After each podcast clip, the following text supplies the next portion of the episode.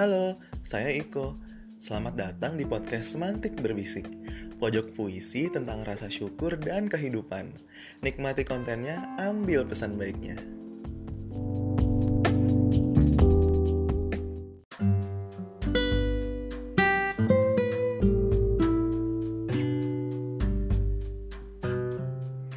Meracik kata untuk kembali mengucap rima.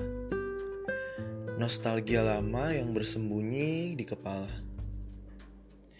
Memori indah membuat tertawa. Memori buruk jangan membuat diri terpuruk.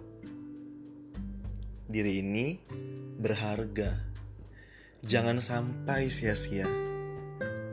Kita semua bernostalgia bukan untuk merana, melainkan untuk bersuka cita